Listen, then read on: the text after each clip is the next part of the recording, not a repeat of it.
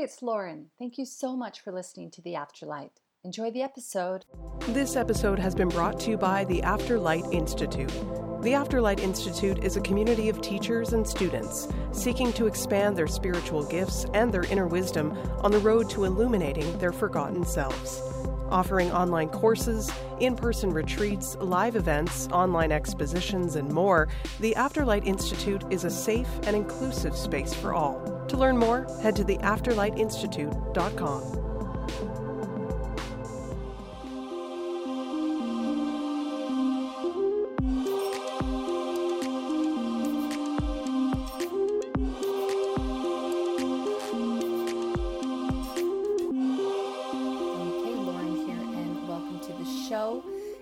today we're going to be talking about 14 things that you can do to work through anxiety. Now, one of the things I'm going to let you know right now is that this is going to be part one of two.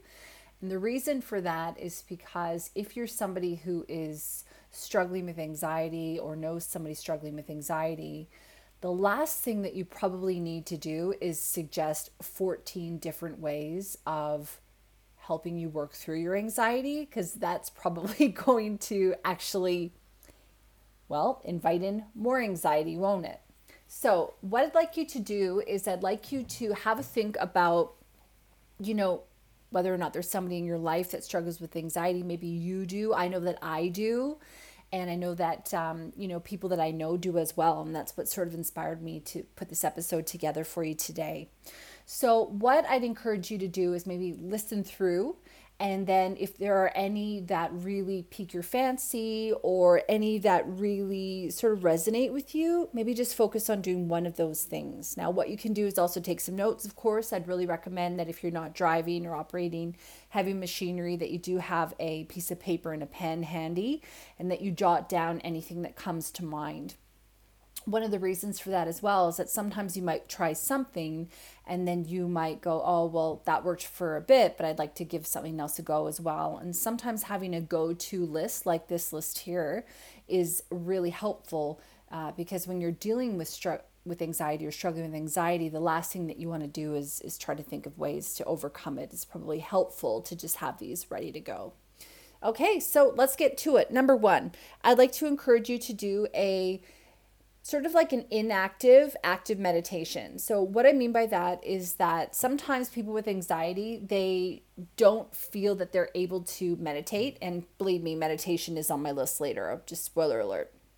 But one of the things that that you might be feeling like you can do or that you can suggest is doing something that is a little bit more uh, like meditative, but not in such an obvious way, not when you have to sit with your thoughts and be quiet, right? So, painting is a really good one. Painting, getting all those colors out and just allowing spirit to flow through you, just allowing your inspiration, your creativity to flow through you with no worries, no judgments, just full on, you know, letting it out.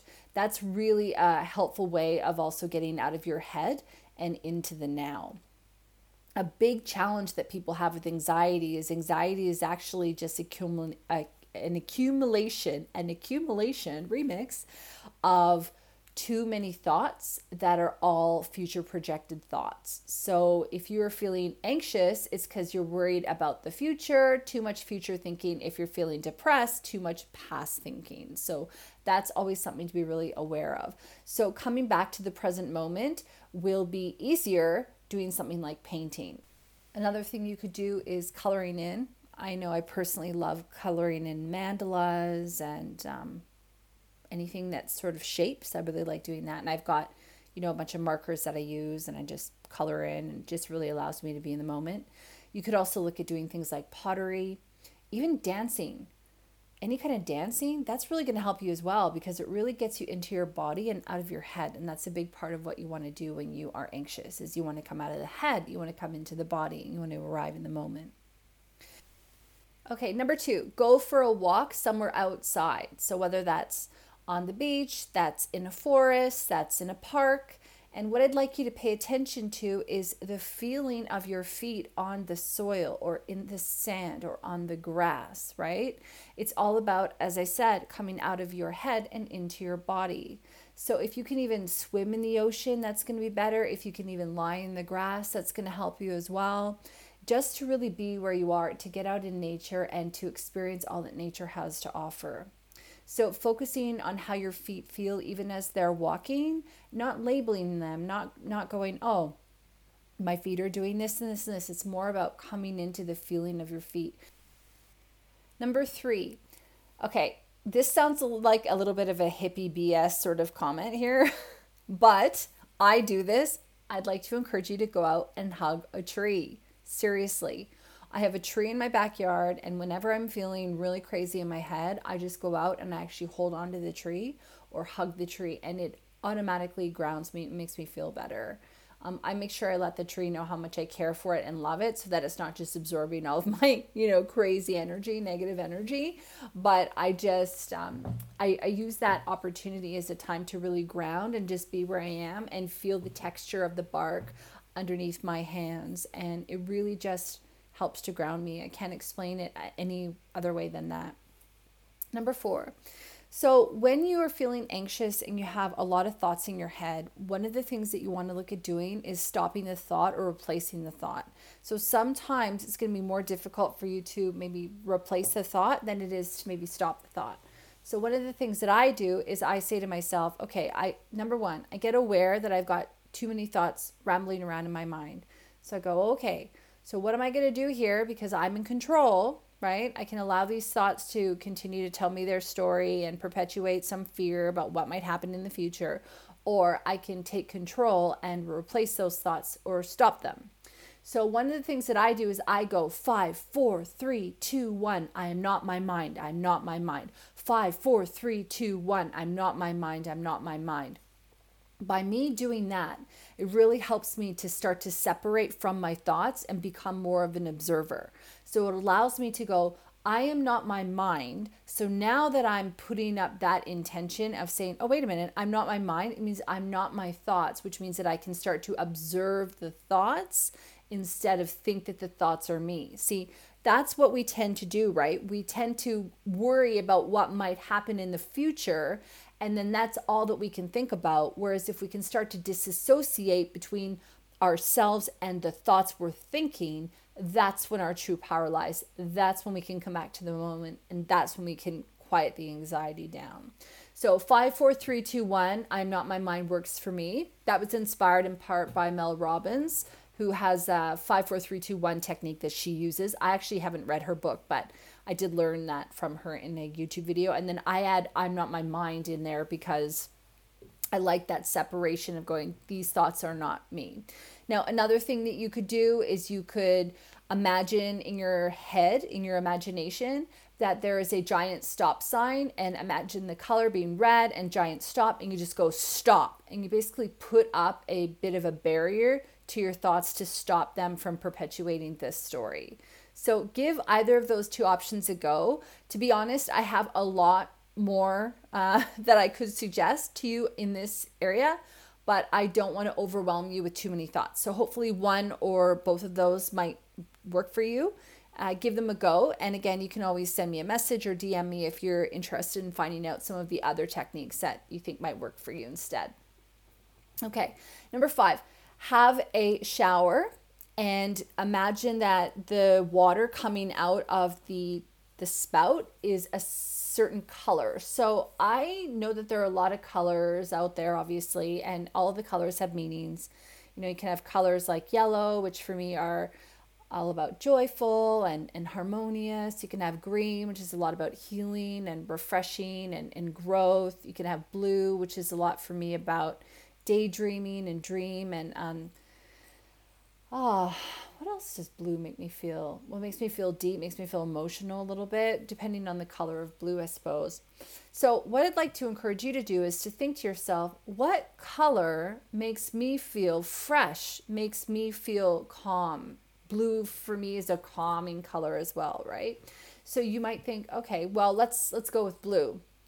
Blue might make you feel calm, it might make you feel peaceful, it might make you feel relaxed and so when you go and you have your shower, I want you to imagine in your imagination that the water running through is blue. And you imagine the water coming through the top of your head and all down through your body, all the way out your feet. And at the bottom of your feet, I want you to imagine in your imagination that maybe that water is a little bit mucky, maybe it's murky. And I want you to stay in there until it starts to run clear or starts to run blue. Okay. So, what that means basically is you're just cleaning out all any energy you might have picked up along the day, anything that doesn't belong to you, and you're just letting it run out and, uh, and release from you that's a really helpful way as well of working through anxiety because often when we have anxiety, we are picking up on the energies and the thoughts of other people. And this is a really good way to f- refresh yourself and to let all that stuff go. Okay, number six, you can actually eat something. Now, I'm not an advocate for emotional eating at all. If you are somebody who's an emotional eater, um, you know, obviously you want to see a professional for that. There's a lot of support groups out there for for people who who have this as well. Um, but one thing that you could do is you could have you know maybe a piece of fruit and maybe you could savor the the taste of the orange and peel it and smell it and look at the beautiful color and the texture and taste it. And really what I'm getting you to focus on here are your senses. So what does it smell like? What does it feel like under your hands, under your fingertips? What does it taste like? You know, what's the texture on your tongue? How many times can you chew it? And really, what this is about again is coming out of your head and into your body. So, when you're in your body and you're not in your head, you're going to find that your anxiety really starts to drop and you really start to feel more in control and, and you start to feel better. Okay, number seven. So, this is one of my favorites as well. And this is one thing that I get a lot of the mentorship clients that I work with to do when we first start working together at the beginning of every session is to come back to the breath, to do three cleansing breaths in through the nose and out through the mouth, and to lift your toes and to put your toes back on the ground, and lift your toes and put your toes back on the ground. And one of the reasons that I encourage you to do this is because, at least for me, it really helps me with uh, coming back into my body and grounding. Okay. So, one of the things that you can do as well is when you are lifting your toes and putting them back down on the ground, you can actually imagine that there are little tree roots that are growing out the bottom of your feet and they're going down, down, down through the floor and then through the dirt, through the rocks, all the way to the center of the earth. And you can imagine them wrapping around Mother Earth's energy and anchoring you there. And then you can imagine you know, feeling really anchored and grounded onto um, onto Mother Earth. Now, one thing that I also do is sometimes if I'm wanting to ground, I'll actually imagine that my ankles, that my feet are in sand up to my ankles, and I really imagine feeling that texture and feeling that sort of suction that you can sometimes get from sand. You can also do that with that with dirt um, or anything else even water if you just imagine your feet in water just to ground you just anything that gets you out of your head and into your feet all right, I'd love to know how you uh, how you go. You know, share your thoughts with me over on Instagram or on Facebook, or send me an email. Again, you're not alone. Anxiety is not who you are. It's just something that sometimes happens, and it's really just a culmination of all your thoughts. And your thoughts are pretending to be important, and they're not. They are just a tool that we use to communicate. They are not you. You are the one who can observe them.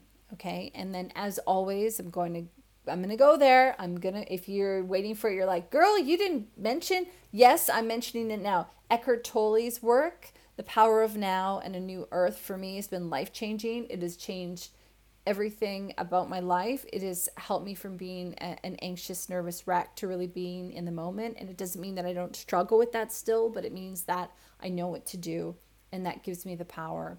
So I'd really encourage you to to check out his work if his work doesn't resonate for whatever reason, Michael Singer is another one, and the book The Untethered Soul is another one that I would really highly recommend to you, as well as The Surrender Experiment. All right, thanks so much for listening. Thank you for your ongoing support, and I'll talk to you next week. Bye. Hi, thanks so much for listening to the episode. I hope you enjoyed it. If you did, please leave us a review where you listen to your podcast and share it with your friends. Thank you. New episodes every Thursday.